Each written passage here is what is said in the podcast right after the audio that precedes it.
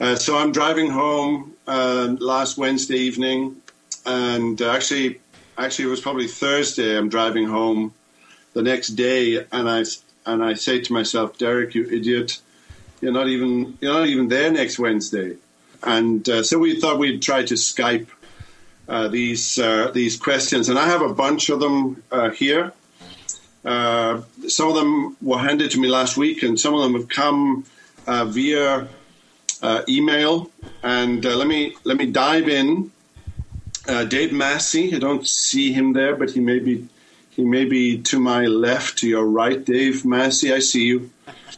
Um, seeing postmillennialists view things as getting better before Christ's return, second coming, how does our current world condition reflect this position? You know, that's a that's a really good question, and um, I've I've been trying to uh, give premillennialism and uh, amillennialism and postmillennialism uh, a, a, fair a fair shake uh, over the last few weeks. Uh, you, you, know, I'm I'm a kind of diehard amillennialist and and have been, and um, but uh, let me let me try and put myself in a post millennialist's shoes here, and a post millennialist views. Uh, the second coming as as being after the millennium. In other words, the millennium is before the second coming, and and a post millennialist uh, views that millennium of Revelation 20, that thousand years, as um, a period of blessing.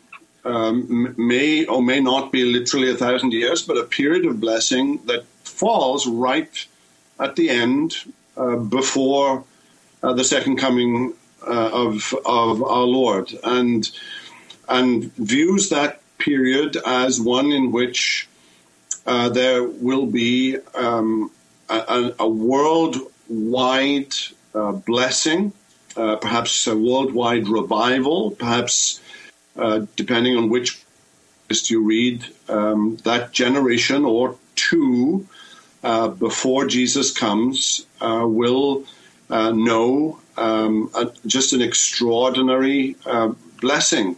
And, and how is that compatible with um, I guess David Massey's question is how is that uh, compatible with um, evil uh, that's uh, in the world today? And I, I think that a post-millennialist would, would look at today, uh, and I'm trying to put myself in the shoes, say, of someone like uh, Ken Gentry, uh, who you can look up online. he was a classmate of mine at seminary in the mid 70s, and is, is one of the leading spokesmen on behalf of postmillennialism today, and and he would say that those signs, uh, like Antichrist, uh, the man of lawlessness, uh, the Battle of Armageddon, uh, all of those signs um, that that uh, the Bible speaks of are signs that were fulfilled uh, in uh, the constellation of events that took place in the late 60s uh, of the first century. With the fall of Jerusalem and the destruction of the temple, so they don't they don't look for um, signs of of war and and bad things um, to happen before the second coming. So if those things are happening now, uh, I think a postmillennialist would simply say the millennium hasn't yet begun.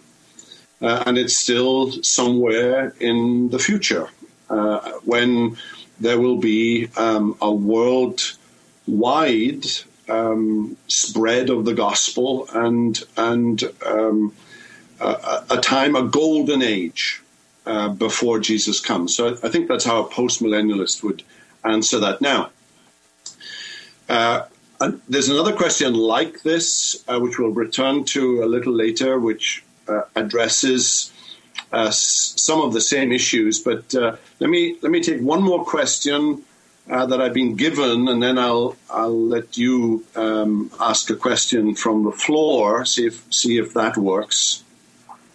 And I see Ralph Davis um, there right in the center of my picture. Uh, I'm, I may ask him, so Neil, if you've got the microphone, just, just be ready to hand it to him because uh, this is a question that actually came from someone online. Uh, Alan and Karen Jones asked this question. And uh, it's from, uh, it's referencing um, Isaiah 65. Uh, the book of Isaiah, the prophecy of Isaiah, of course, has 66 chapters. So these are, this is a reference to the final two chapters in Isaiah, and especially uh, a, a, section in Isaiah beginning uh, to verse pick it up. Uh, and it's Isaiah that speaks of Um, this is a section of Isaiah, uh, chapter 65 and uh, verse 17, perhaps perhaps as far as the end of chapter 65, but certainly to verse 23 or so. Let me let me read a few of those verses, put it in some kind of context, and remember that Isaiah is the one who speaks of the new heavens and the new earth, and that little phrase occurs both in chapter 65 and in chapter 66 and is picked up, I think, uh, in the New Testament. And Peter, for example, is one who picks up that phrase. Uh, let me let me read from Isaiah 65, 17. For behold, I create new heavens and a new earth, and the former things shall not be remembered or come into mind. But be glad and rejoice forever in that which I create. For behold, I create Jerusalem to be a joy and her people to be a gladness. I will rejoice in Jerusalem and be glad in my people. No more shall be heard in it the sound of weeping, dress. No more shall be in it an infant who lives but a few days, or an old man who does not fill out his days. For the young man shall die a hundred years old, and the sinner a hundred years old shall be accursed. They shall build houses, inhabit them they shall plant vineyards and eat their fruit. They shall not build and another inhabit. They shall not plant and another eat. For like the days of a tree shall the days of my people be, and my chosen shall long enjoy the work. And so on. And I think the question is if if what is what does this refer to and how does it uh, the question was, how does this relate to the millennium of Revelation 20, and especially verse 20? No more shall be in it an infant who lives but a few days, or an old man who does not fill out his days. For the young man shall die a hundred years old, and the sinner a hundred years old shall be accursed. And um, this is a well known passage. Um, uh, dispensationalists, and uh, let me pick out a name like um, Dwight Pentecost.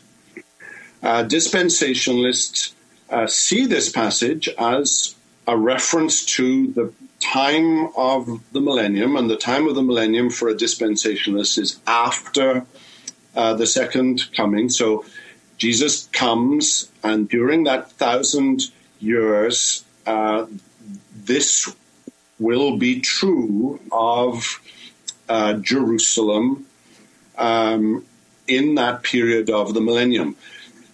Uh, Post millennialists interpret this passage as uh, depicting the latter day glory, the golden age before Jesus comes. So, on the other side, on the front side of the second coming.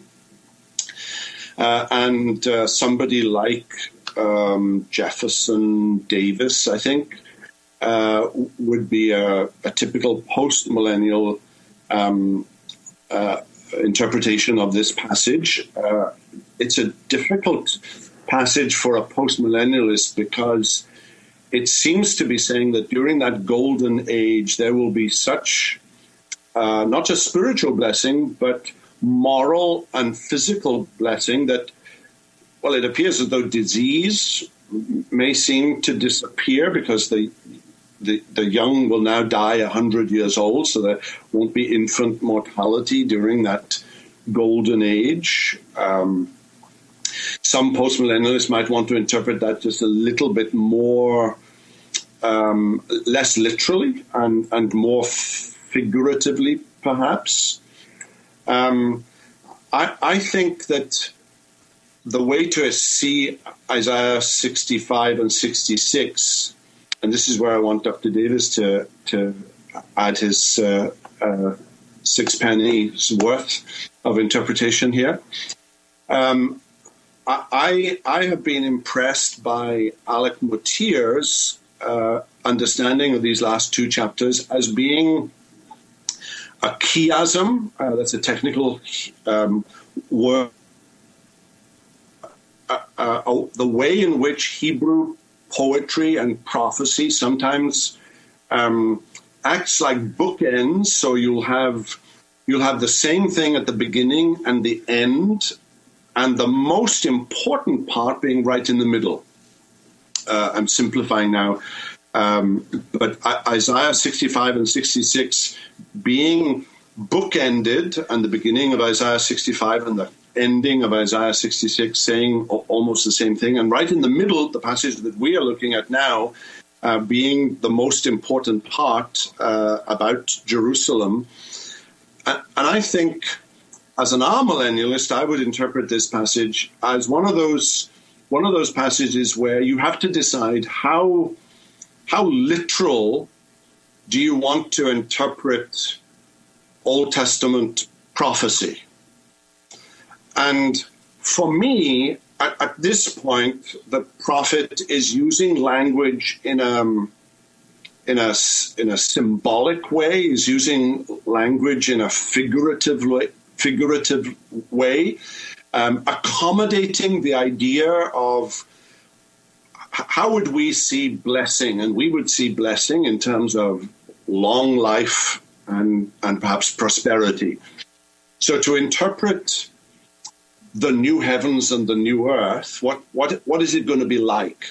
Well, it's going to be like living in a city where there is no more disease, um, in a figurative way. Uh, so obviously, in the new heavens and new earth, there won't be death. So, so when it says the young man will live to a hundred, it, it's it's it's like poetry. It's like figurative language for um, the restoration of longevity of of years, and and I think that's that's often the issue, say, between amillennialists and postmillennialists. How do you how literally do you want to interpret the metaphors and the similes um, that prophets are employing? Uh, and and here I would see this as poetic, figurative language for the kind of restored blessing uh, that would be part and parcel of the new heavens and the new earth. Now, Dr. Davis, do you want to say something about I know you've given a lot of thought to uh, Isaiah 65.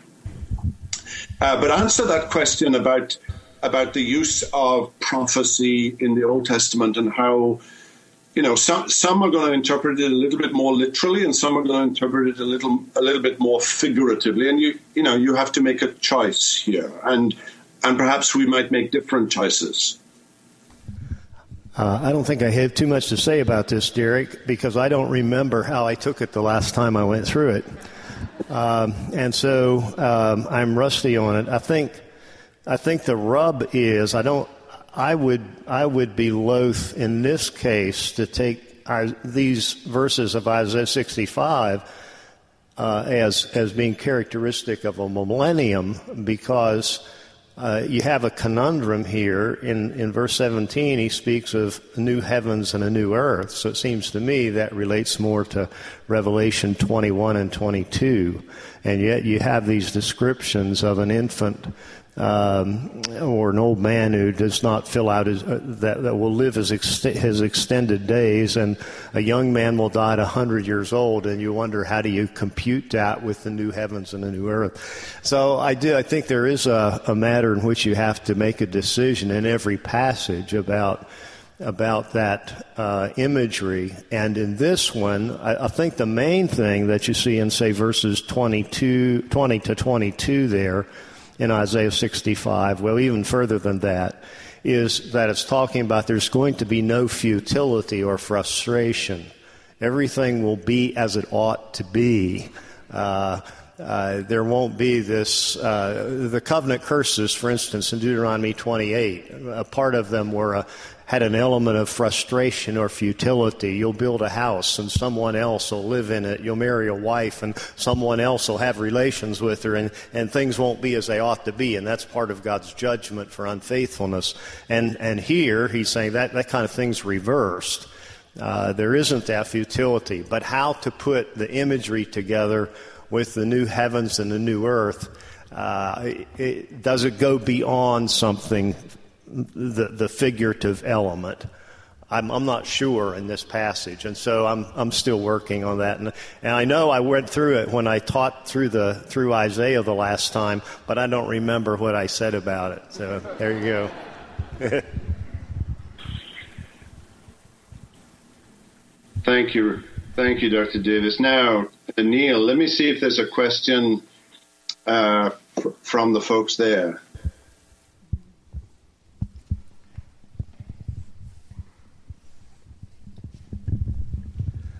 Dr. Thomas, I want to thank you for all the good information you've given us over this the course of uh, the different views, and I thank you for the fairness that you uh, sought to put into the uh, the um, treatment of the different views. I think at the end, I'm more of a panmillennialist at this time, and um, it'll all pan out in the end. No, that's just a joke. I, I do appreciate the the information. My question is this: more of a practical end. And uh, if you could give us one or two or three um, ideas or takeaways from dealing with end time views, how can it be practical in our lives? What do we need to look at to take away and to make our lives more fulfilled because of this information, even though we may have different views. What are some things that could be good practical takeaways? That's all. Uh, thank you. Actually, I, I heard the question uh, perfectly, Neil. Um, it's a really good question. Uh, and I appreciate the joke about the about the it'll all pan out in the end. Although I would say, after hearing that a hundred times, I, I then beget, I, I then become a little suspicious that we view uh, the Bible's teaching about the end with a, a little bit of of not cynicism, but we can we can give it less attention than any other part of Scripture, and I, I'm I'm not willing to go there. And, and I believe where the Bible is clear, you know, we need to be clear. Where the Bible is less clear, we need some charity, and and I'm I'm uh, that's what I've been trying to convey over the last few weeks.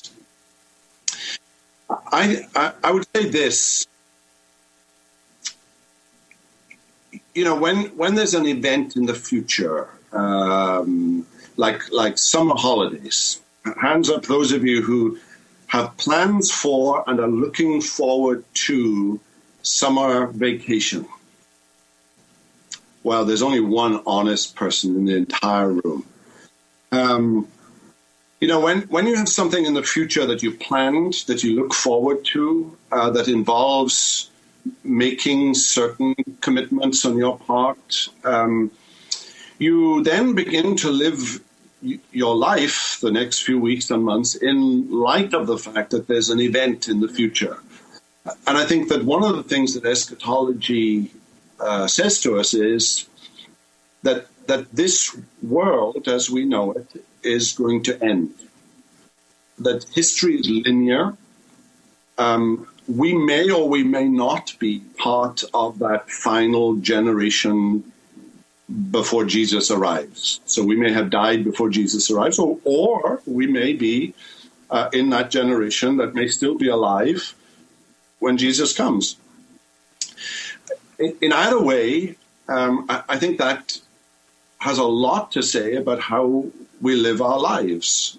Um, not just with the advent of death. I mean, the, the Puritans used to say, you know, you should live your life with your bags packed and ready to go because it is appointed that man once to die and after death the judgment.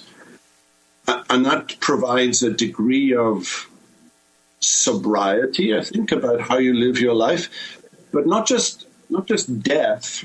What is what is the goal for which we live, and not and that and it's not just dying and being with Jesus. Actually, the Bible doesn't give a great deal of stress on that part. The the next great redemptive event in Scripture is, I think, the second coming. And, and therefore, the second coming, uh, which is the, the, the final, visible, um, corroborative uh, evidence of Christ's triumph and of our triune God's triumph over sin, death, and hell should have a very practical effect on how we live our lives. Um, whether or not we look forward to a golden age, as postmillennialists do, or, or whether or not we we um, we expect a sudden and and um, any moment view of Jesus is coming. I personally, I personally don't view Jesus' second coming as an any moment, only because I think there are certain things that must first happen before Jesus comes. So, Antichrist, man of lawlessness, battle of Armageddon, however you interpret those, those are those are things that must first take place before Jesus comes. If you're if you're premillennial, um, I guess then that's not the case, and and the second coming of Jesus can be at any moment. But either way, I think it was Alan Stibbs, but I can't be sure about this, but I think it was Alan Stibbs who said that we should all of us live our lives as though we could be that generation that sees the second coming of Jesus. Now, I, I don't know how, I don't know how often you think about that, you know, we, we probably, most of us, only think about the fact that we're going to die. But it's possible, and if you believe the Bible, it's possible that we might be among that generation that won't die, that'll still be alive when Jesus comes. And that's a, that's a wonderful thought um, that should have a practical effect on on on how we live our lives. That that the future is is before us. That that it is certain in some aspects of it, um, and therefore should help us, I think, uh, discern um, what sort of things we should live for uh, from a day to day basis. Uh, so I don't view eschatology as um, something indifferent. Um, the second coming of Jesus is is as about as clear a doctrine in the Bible as any doctrine. It is among, I think, the ABCs of Scripture, and I think that giving uh, giving thought to, credence to um, the second coming of Jesus is one of those things that, that we ought to do as uh, as Christians. Well, let me let me pick up another question, uh, one that was given to me. Uh, can you clarify what those who died before Christ's incarnation, saw in heaven, since God is a spirit and does not have a body like men. Jesus was not yet incarnate and did not yet have his glorified body. Now, this is a very specific question. Um, it's asking about those who died during the Old Testament period before Jesus came. What did they what did they see in heaven since Jesus wasn't yet incarnate? And the question assumes that we cannot see God, right, which the Bible says um, God is a spirit, and we cannot we cannot see God. He has no physical form. So all that we can see is the incarnate body of the Lord Jesus. So what did Old Testament saints see? Well, let me open the question up a little bit. Um, you know, medieval theologians, um, and these would be Roman Catholic theologians uh, divided, um, and, and, let me use the general term uh, Hades here, divided Hades into uh, four different parts. Uh, that there was what they called the hell of the damned. Then there was purgatory. Then there was the, the limbus patrum, uh, or the, the, the realm of the fathers and, and, and Old Testament saints. And then, fourthly, and this was not an official and still isn't an official doctrine of the Roman Catholic Church, but there was the limbus infantum. Um, what happened to babies who died in infancy who weren't baptized? and for Roman Catholics, that was a specific issue and, and frankly, a specific problem for which there was created this realm called the limbus infantum. Let me back away from that part of it and, and pick up the limbus patrum um, idea that there was there was such an, um, an, an issue for those who died before Jesus came how could their sins be forgiven? And um, I think that uh, without conceding, uh, without conceding anything at all here to Roman Catholicism, um, add to that the notion that the descent into hell clause in the in the in the um, Apostles' Creed, he descended into hell, was interpreted as Jesus, after he died, went into limbus patrum, among other places, but went into hell, uh, the, the so called harrowing of hell, uh, to retrieve those who were in a, a, kind of state of limbo. Now, I, I don't believe any of that. Um, uh, that, that, but but that that baggage has become part of um, the sort of confused understanding that people have about, for example, what happened to Old Testament saints. And, and I think, I think that Old Testament saints, first of all, were saved in exactly the same way that you and I are saved by faith alone in Jesus Christ alone. Now, for Old Testament saints, that Jesus that they believed in was a Jesus of promise, a, Jesus that was still in the future. It was a Jesus of type that was foreshadowed in Levitical sacrifices and messianic prophecies of the Old Testament.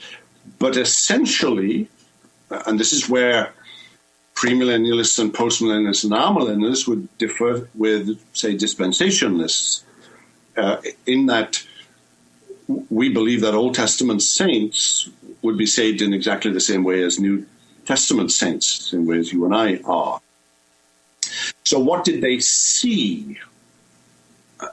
And I'm not sure. I'm not sure that they saw anything except, um, except now perhaps uh, a, a perfect understanding of the design and purposes of God in the incarnation. And therefore, along with angels and archangels, when Bethlehem occurred, um, among the gasp of astonishment and, and wonder was not only the, the, the, songs of angels and archangels, but, but also, I think, in heaven, um, the gasp of Old Testament saints uh, that at last the promise of God had been fulfilled. Um, now, um, the question uh, the question could be elaborated a little, but let me ask another question here. Uh, what do the scriptures say about what happens to the unbeliever who dies before Christ's return? So this is a, another question, and it's asking uh, not about Old Testament saints, but about about New Testament saints, and about about uh, in particular now what what do the scriptures say about those who are not saints, those who are unbelievers who die before Christ's return? And, and the Bible has, the New Testament has several passages that directly uh, impinge on that question.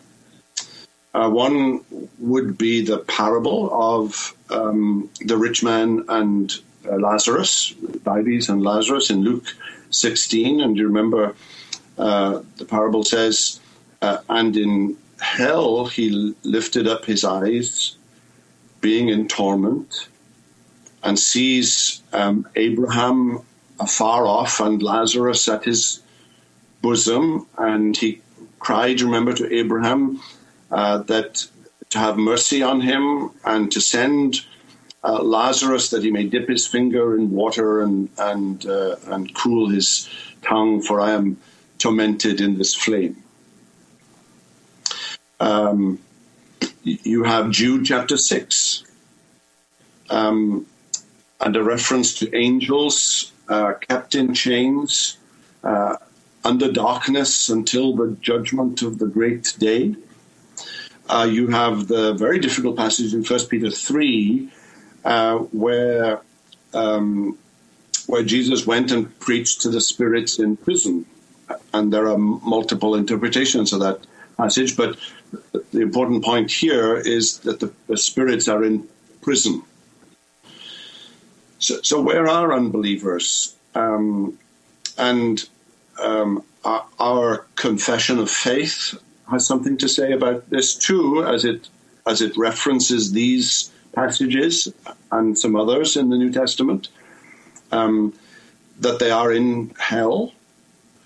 They're not in that final hell uh, that follows the great day of judgment and the resurrection and the reunification of soul and body, but their but their souls are in torment, in a place where evangelism is not possible. I, I don't believe the Bible teaches post mortem evangelism, uh, a second chance, a, a kind of well, the technical word would be conditionalism. Um, so that that state is a conscious state, just as saints are conscious of being in heaven in a bodiless existence, and, and I'm not sure I understand what that means. Um, but similarly, uh, the un- the unbeliever is in a bodiless existence, but in but in hell and awaiting, unconsciously so, and seemingly, well, from Luke 16, seemingly aware of um, what is still going on uh, on earth. Um, now, the Bible doesn't fill that out for us, but there's enough there to warn to exhort, to um, understand that the time is short, that now is the appointed time to believe. And to believe the gospel and to believe in Jesus Christ means that I, I need never fear hell um, at all. Neil, is there another question coming from the floor?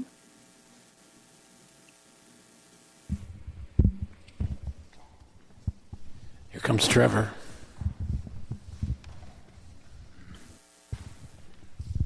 Uh, Dr. Thomas, thank you for doing this uh, series. It, it's really helped me um, try to put myself on that millennial scale.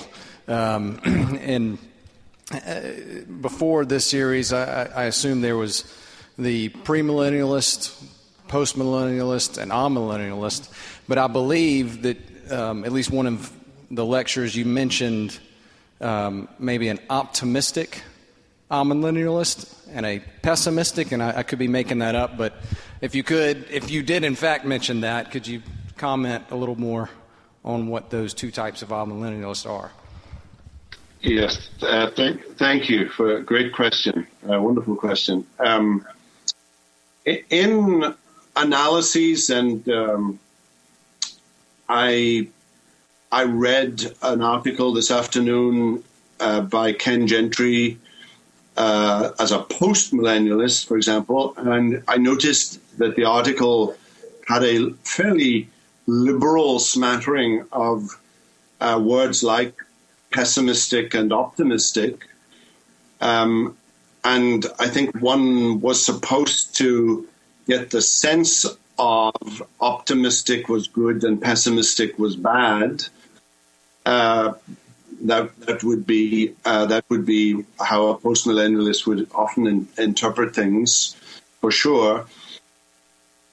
I, I am personally a, a, kind of diehard amillennialist, uh, but I remain and I and I do believe I do believe that Antichrist, whilst it is current in John's time, right in First John two, I think eighteen, John says uh, that Antichrist is already in the world. But I, I, I never departed from Paul's man of lawlessness in Second Thessalonians 2. I, remember reading uh, a lengthy article by Simon Kistemaker uh, back in 1977, perhaps, or 78. Um, I, it convinced me then, and it convinces me still, that the man of lawlessness is a personal future figure um, akin to John's Antichrist, uh, one and the same. and so I, I, see, I see bad things in the future. I, I, I read Revelation 20 and I sense that once Satan is released for a little while, bad things will happen, and, and the battle of Armageddon, or Gog and Magog of Ezekiel, so, so there's there's bad stuff in the future. I would differ from a premillennialist who sees that bad stuff after sec- after the second coming. I, I see it before the second coming, but still there's bad things in the future. Um, but I also believe I also believe in in revival. Uh, Dr. Davis was mentioning uh, some revivals that occurred uh, in Scotland in recent sermons. Um, I have I have spoken to um, men who lived in the Isle of Lewis, for example, in the 1950s, where almost the entire island was converted in the space of a couple of years. Uh, it was hard to find anybody on the whole island. We're talking of s- several thousand people. Um, and what happened at the Reformation, or what happened in the 17 late 1730s, 1740s, or what happened in the middle of the 19th century, or what happened in Wales in 1904. Um, I, I, firmly believe that that can happen again in, in answer to prayer. So, whilst I'm an amillennialist, I still see periods of, extraordinary blessing, and, and you know, one one looks at what's happened in China uh, in the last 30 or 40 years. And, and some reports suggest that there are four, five, some suggest even more million Christians in China. And um, that's an extraordinary blessing. Um, you know, we tend to view things, uh, we tend to view things from a very myopic, North American, South Carolinian, Columbian focus where, where things might be retreating you know, and, and we look back and we say, oh, it wasn't like that in my day. Um, but if you lived, you know, if you lived somewhere else, if you lived in, uh, if you lived in certain parts of the world, uh, the the gospel has spread and grown, and churches have been planted. Uh, I've just been speaking to somebody who's returned from India uh, in connection with the seminary that I teach in, but uh, but uh, extraordinary things are happening in India, um, where uh, there are churches of fifteen or twenty thousand people, and they are subscribing to the Westminster Confession without reservation. This is this is extraordinary. So. Um, yes, an optimistic Amil, but I'm not a, I, I can't make that final step into post millennialism. Um, I don't believe that all of the bad things happened in AD 70. I still think that there are some really bad things that will happen in and around the second coming. So I, am an optimistic and I'm, I'm, a Celt, so I'm given to pessimism, but but on most days I'm a, an optimistic uh, but in a sense, every single one of you, every single one of you has reason to be optimistic. Whether it's about this world or whether it's about the world to come.